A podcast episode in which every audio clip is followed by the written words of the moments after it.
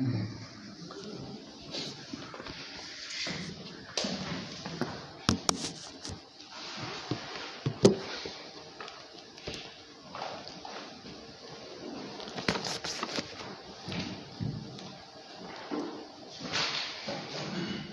afternoon once again.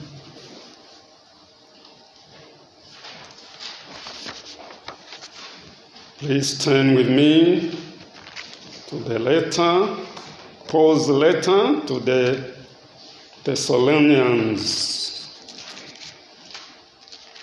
That is Thessalonians and chapter 1. Thessalonians and chapter 1. Oh, sorry. First, First Thessalonians and chapter 1.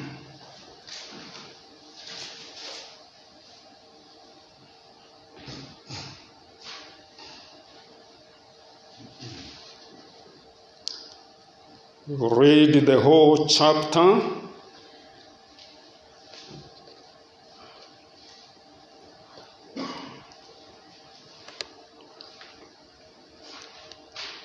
Paul and Silvanus and Timothy to the church of the Thessalonians in God the Father and the Lord Jesus Christ.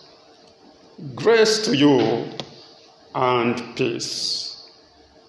We give thanks to God always for all of you, making mention of you in our prayers, constantly bearing in mind your work of faith and the labor of love and steadfastness of hope in our Lord Jesus Christ, in the presence of our God and Father.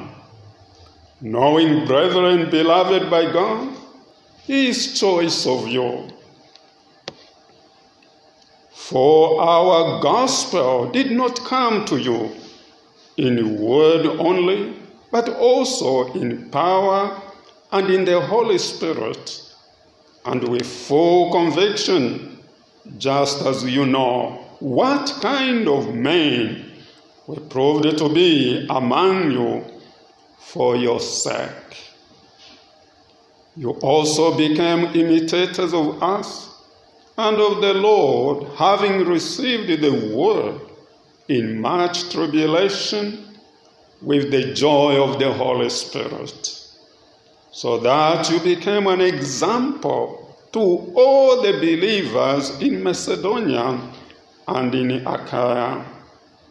For the word of the Lord has sounded forth from you, not only in Macedonia and Achaia, but also in every place your faith toward God has gone forth, so that we have no need to say anything. For they themselves report about us.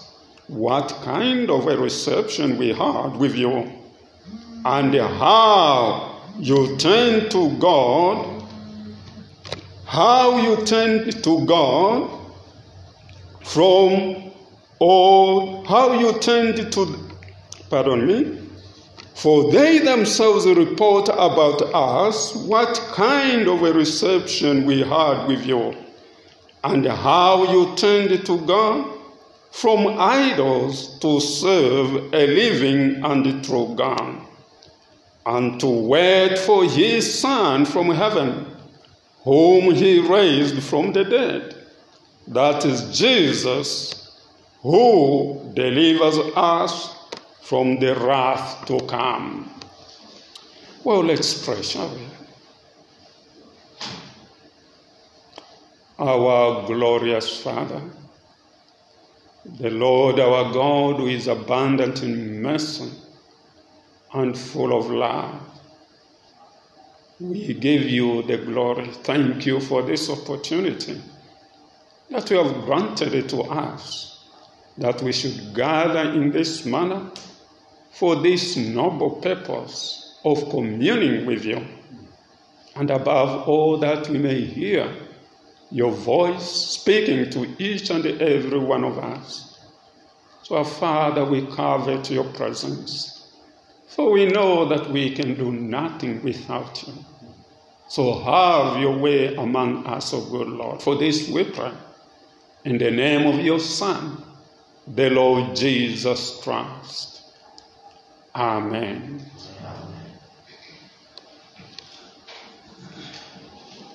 Well, we have been considering the subject why some churches are unattractive.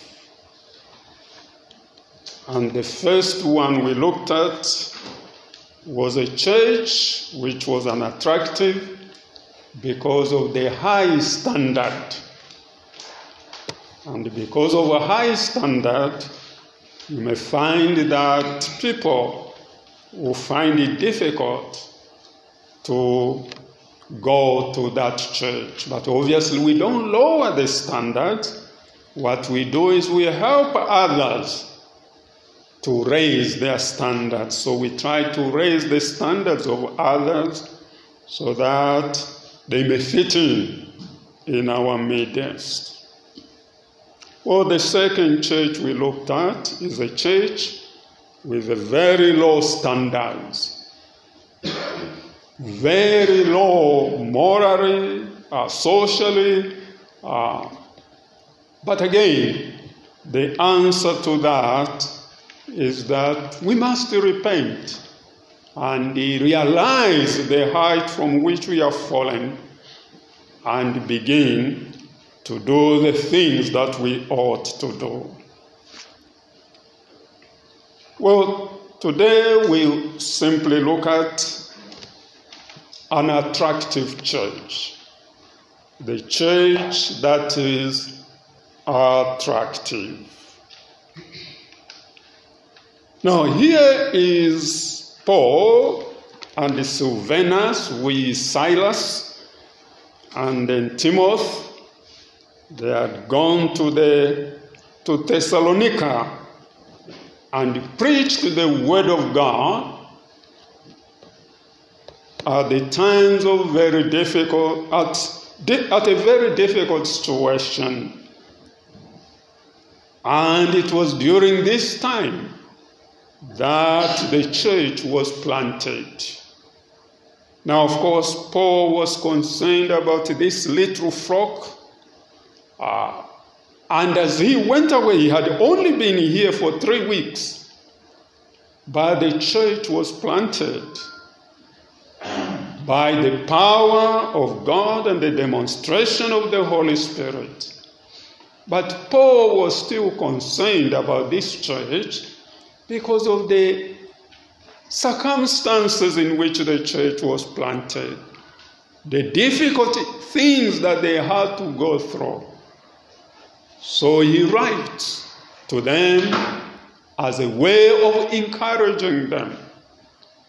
But again, there had been a very good report from this church. And so he writes to them to instruct them. So, as we look at the attractive church, three things we will consider the first one being attractive living. Attractive living. And then, secondly, attractive beginning. Attractive beginning. And then, thirdly, attractive reputation an attractive reputation. So let's begin by looking at an attractive living. It is our lives which do more in attracting people to us as individuals and to our church. Just our lives are supposed to be evangelistic, reaching out Your works must be seen. Your faith must be obvious. And so he begins by telling them, We give thanks to God always for all of you, making mention of you in our prayers. Well, an attractive life does not come about anyhow by human effort. It has to take the work of God. It is God who makes our lives attractive whenever He is working in our hearts. If God does not work among us, will not make our faith attractive in any way. And so, if we have to make our lives attractive, our churches attractive, we must see to it that God is at work, is working in each individual lives. It is God who makes our lives beautiful, sweet, attractive, like sweet incense. And that's what we see. Paul is thanking He says, We give thanks to God always for all of you, making mention of you in our prayers. Why thank God? Because it was God who was at work in them. We are told that it is God who works in you both to will and to do. It is God who has created the good works in which we must walk. And our lives can only be attractive if God is working in us and we are walking in the works that God has created. He makes all things beautiful and attractive. So we need to be entirely dependent upon Him. says, constantly bearing in mind your work of faith. Well, he's remembering. This is the way the Thessalonians lived. And so he is constantly bearing in mind their work of faith. And that means their faith could be seen, their faith was demonstrated by their deeds. This was not a dead faith, it was a living faith which was active.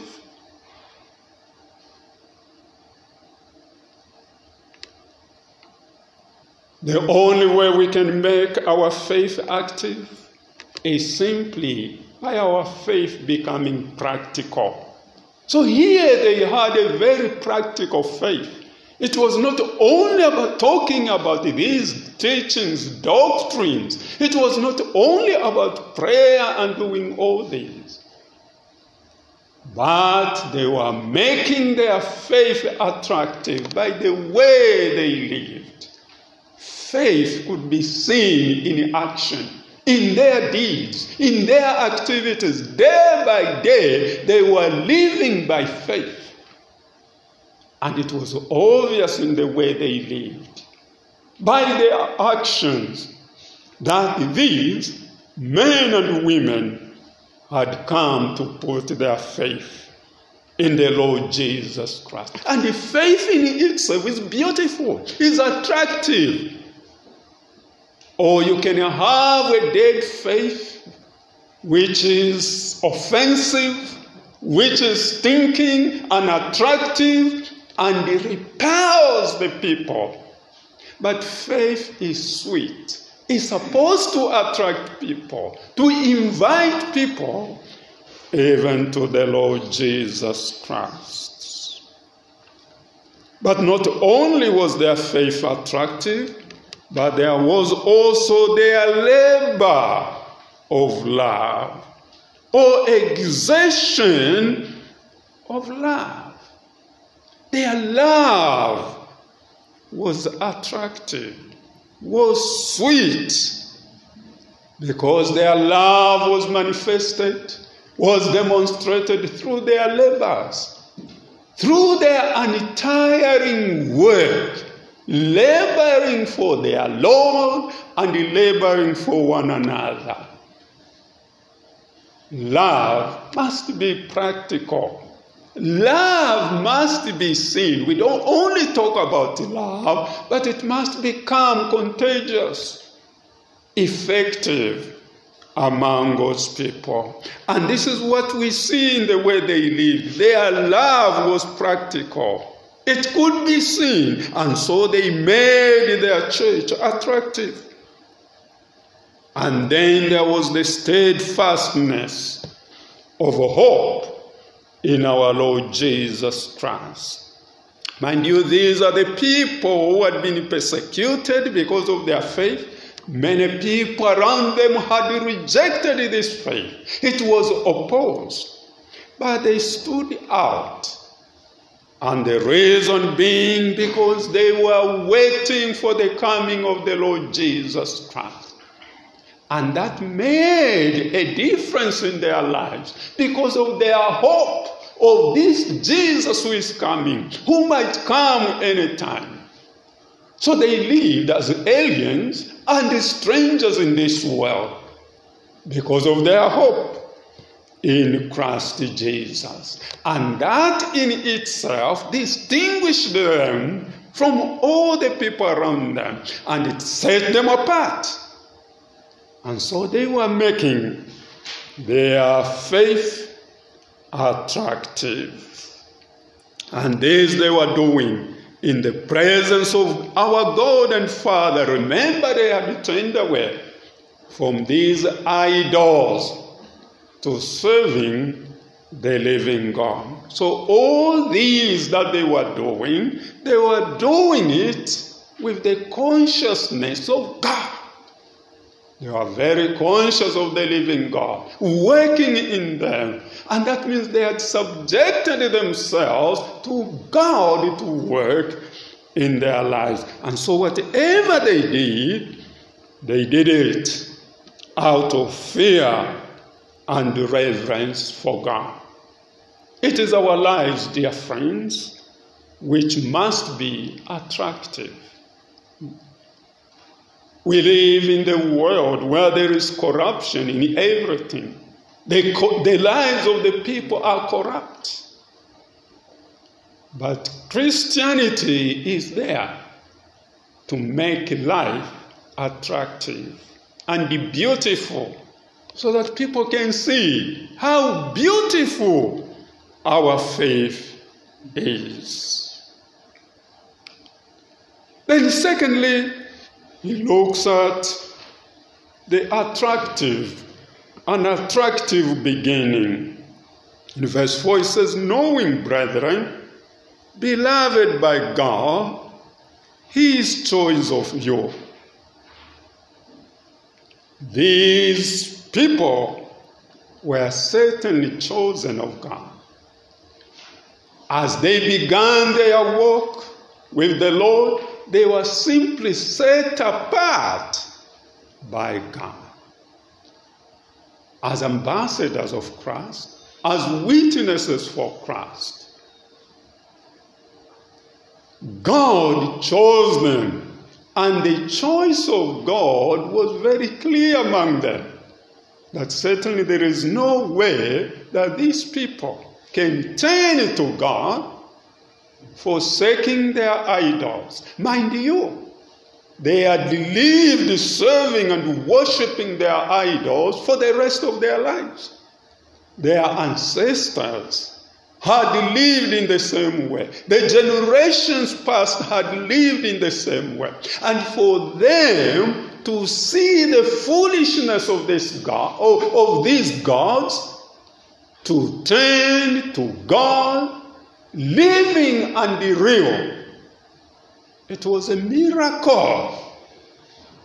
It was simply because God had taken them from the dark world into the marvelous light of His Son, the Lord Jesus Christ. You could not attribute it to anything other than the work of God, the choice of God upon these people. And that's how they began their walk and their relationship with God. And then he goes on to describe how they had received this gospel. For our gospel did not come to you in word only, but also in power and in the Holy Spirit with conviction. And Paul, Silas, and Timothy were equally conscious that certainly these people have been chosen of God. They could remember how they were used of God that the power of God came upon them as they were ministering. The demonstration of the Holy Spirit came upon them. So that the people who were listening to them could not put their faith in man, but in God, because of the power of God that was demonstrated and the Holy Spirit who was upon the ministers. And they, it, was, it was obvious as they began. The word of God was received with conviction. Now, it had to take a lot of conviction, serious conviction, for them to forsake the gods they were used to, the idols they were used to, and to come and acknowledge. Mind you, these gods had been very real to them. When they were worshiping them, the gods were very real. But then all of a sudden, with this strong conviction, they come to realize that these gods are empty. They are illusions. It is a delusion. And then they turn to God, the living and the real God, to come and realize that this is the God who created the heavens and the earth and all that is in heaven and on earth. He is the one who governs the universe, who is in control, and there is no other. Well, that was the beginning of their faith. They are turning away from idols. It was simply attractive. Their beginning was very attractive. Just as you know what kind of men we proved to be among you for your sake. It was obvious the way the Lord used the Apostle Paul, Silvanus, or Silas, and Timothy. That surely God was doing something special in the lives of the people. So their beginning was very, very attractive. But not only did they turn to God with great conviction, so you also became imitators of us and of the Lord Jesus Christ. Having received the word in much tribulation with the joy of the Holy Spirit. Well, right up from the beginning, they set their eyes on these apostles to live like them, to imitate them in everything that they were doing, to imitate their faith. That above all, by faith they could see Christ and how he lived, and they became imitators of the Lord Jesus Christ. Now, here is a people who had always worshipped idols, looking to idols, following idols. Then suddenly they say, Well, we are going to follow the Lord Jesus Christ. We are going to imitate him in everything and every situation. And so their beginning was just attractive. They made the church attractive. But again, they did this not while it was smooth sailing, but it is through difficulties, under difficult circumstances. Well, you read about this from Acts chapter 17. The situation or circumstances in which they were when they turned to God. Acts 17, we'll read from verse 1 to 9.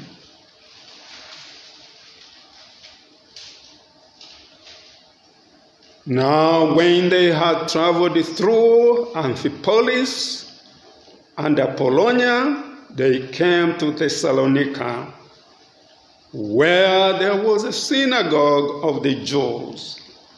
And according to Paul's custom, he went to them and for three Sabbaths reasoned with them from the scriptures, explaining and giving evidence that the Christ had to suffer and rise again from the dead.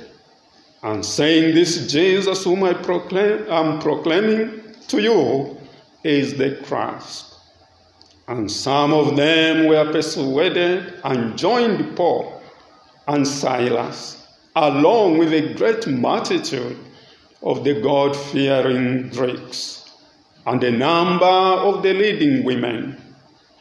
But the Jews, becoming jealous and taking along some wicked men from the marketplace, formed a mob and set the city in an uproar. And coming upon the house of Jason, they were seeking to bring them out to the people. And when they did not find them, they began dragging Jason and some brethren before the city authorities, shouting, These men who have upset the world have come here also. And Jason has welcomed them. And they all act contrary to the decree of Caesar saying that there is another king, Jesus. And they stirred up the crowd and the city authorities who heard these things. And when they had received a pledge from Jason and the others, they released them. So, this was the time this church was instituted. There was a riot. People mobbed Jason. The apostles themselves had to run for their lives because of the persecution which broke. Now, it is in the midst of that situation that the, the Thessalonians received the gospel and turned to God, and their faith could not be shaken. Well, the people you are imitating are being pursued, are running for their lives, and yet you are saying these are the people who follow. Jesus is being despised and rejected everywhere, but not so for these men and women. They turned to God, the living and the real. So it is amidst tribulation that they turned to God with the joy of the Holy Spirit. They were not timid. They were not gloomy about it, but they were rejoicing in their newfound faith. So it is in the midst of difficulties that their faith was shining out because of the joy of the Holy Spirit. So the beginning itself must be attractive.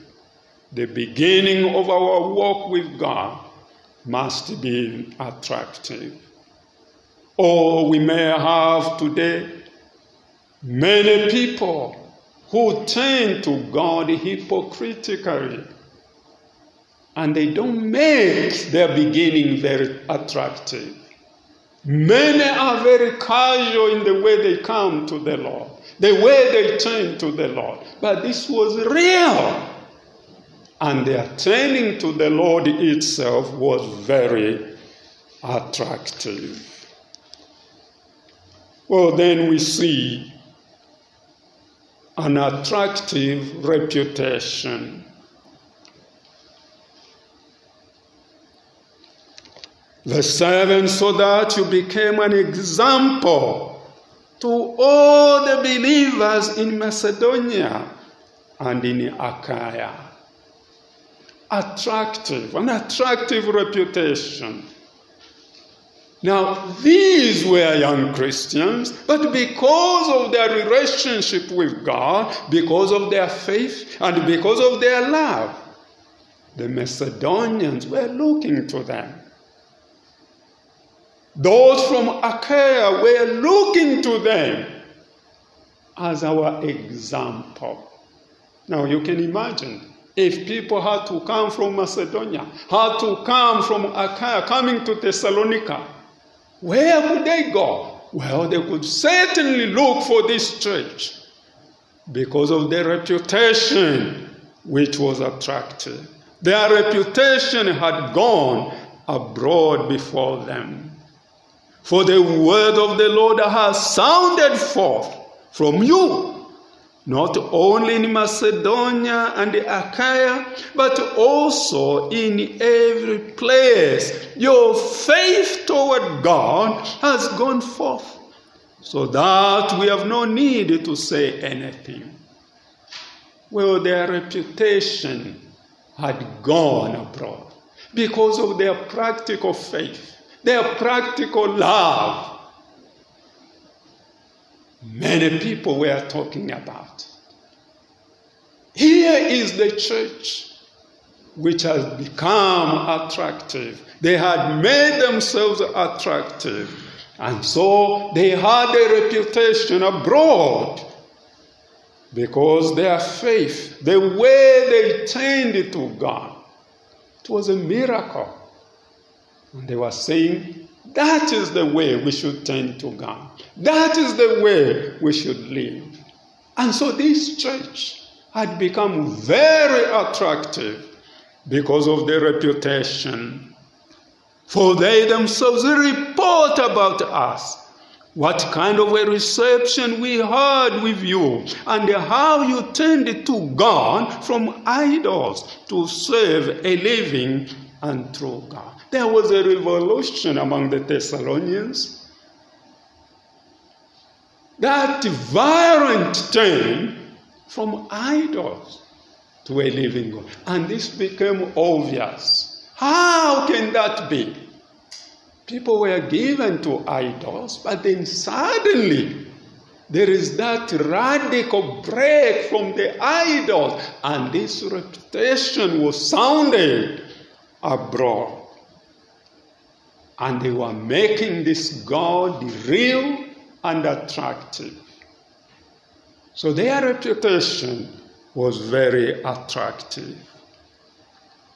And to wait for his Son from heaven, whom he raised from the dead. That is Jesus, who delivers us from the wrath to come.